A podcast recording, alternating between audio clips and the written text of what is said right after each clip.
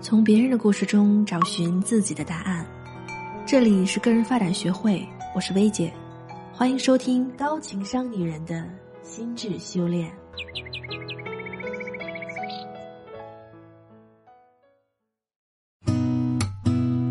你好，我是薇姐。刚适应全民网红，又迎来地摊经济，这个瞬息万变的时代，实在让人有点应接不暇。前两天，一个已经做到了跨国公司总监级别的学员找到我说：“虽然他们公司不小，但受到疫情影响，现在已经开始全员减薪，停止一切招聘了。虽然他在外人眼中已经熬出了头，到了自我实现的阶段，但他自己知道，现在不是一两家公司这个状态。今天能停招，明天就能裁员，到时候你在这家公司生存不下去，未必就会有下家公司肯要你。”他说：“他现在急切的想要为自己寻找未来的出路，但像共享单车一样，今天还火爆的行业，明天可能就凉凉了；像乐视一样，今天还风光无限的公司，明天也许就不知道哪儿去了。转行也好，兼职也好，他知道职业发展是需要积累的，但却不知道自己该往哪个方向努力了。这个万变的时代。”像这位姐姐一样，在别人眼中风光无限的人，也在胆战心惊的思考着自己的出路。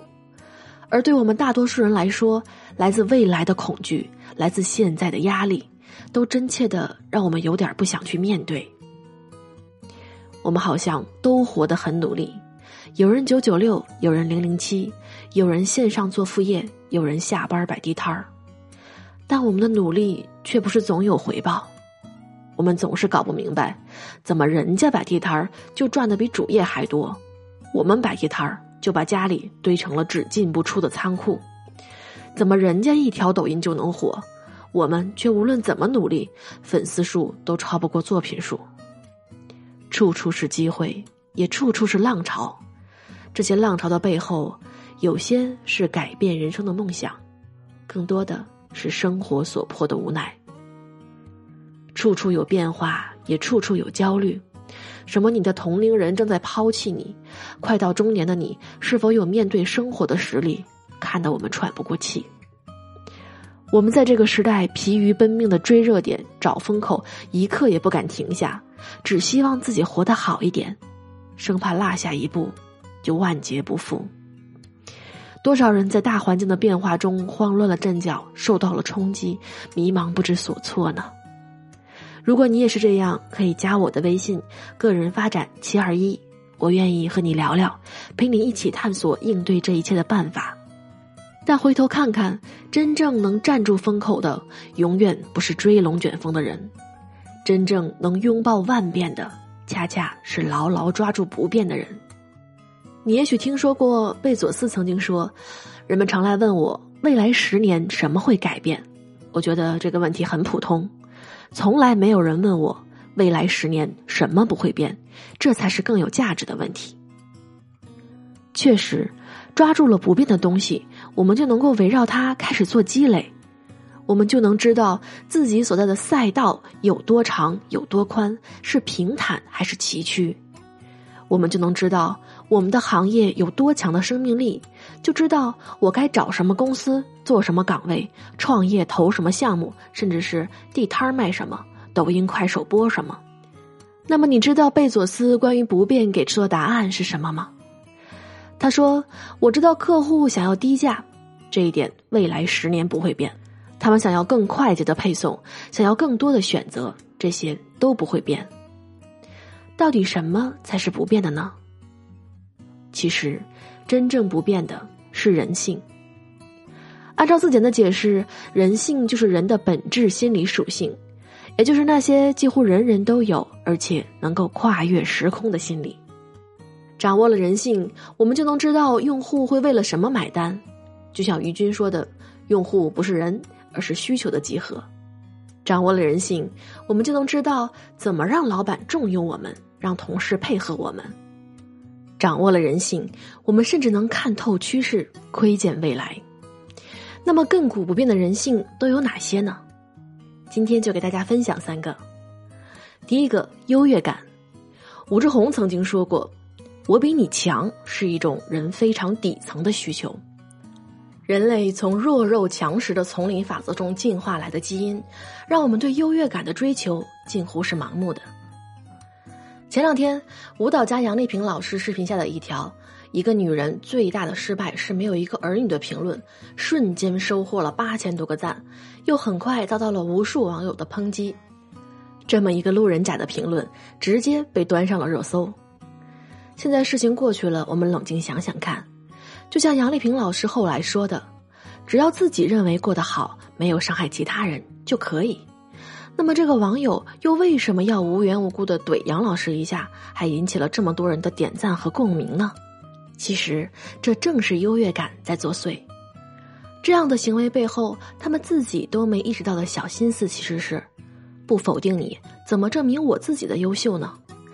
像杨丽萍这样一个人人羡慕的女人没有的东西。我有，我是不是很厉害？而优越感这个东西反过来其实也是非常好用的。比如，如果我们在工作中能经常夸夸同事、夸夸领导，主动给他们提供优越感，他们就更容易认可你、帮助你。再比如，如果你的产品和服务能够让客户有 VIP 般的优越感，他一定会更受人欢迎。专属化、定制化一定是下一波浪潮的趋势。所以我们在选择未来方向的时候，宁可选择小众细分领域能给人带来优越感的，也不要选择没有区分度的量贩式。第二，求知欲。现在人人都说传统媒体不行了，但人人都能看到新媒体有多火。从报纸到电视再到手机，新技术改变了内容的载体和传播方式，但人们对优质内容的需求却从来没有改变。甚至在总量上越来越多了，所以，如果你所从事的工作是能够持续生产优质、有竞争力的内容的，能够满足人们的求知欲的，那它一定是非常有空间的。第三点，懒，对你没听错，就是懒惰的懒。说的好听点，就是节省人们的精力和时间。泡面是怎么火起来的？取而代之的外卖又是怎么火起来的？其实无非都是在用更高级的方式来满足人们懒的需求。未来万物互联的物联网时代就更是如此了。你说句话，甚至脑袋想一下，热水就烧好了，早饭就煮好了，机器人也开始自动清扫了。无论人们想要省出时间是为了接着改变世界，还是多打两把游戏，他们对省时省力的需求都会是只多不少的。我们在职场上其实也是一样的。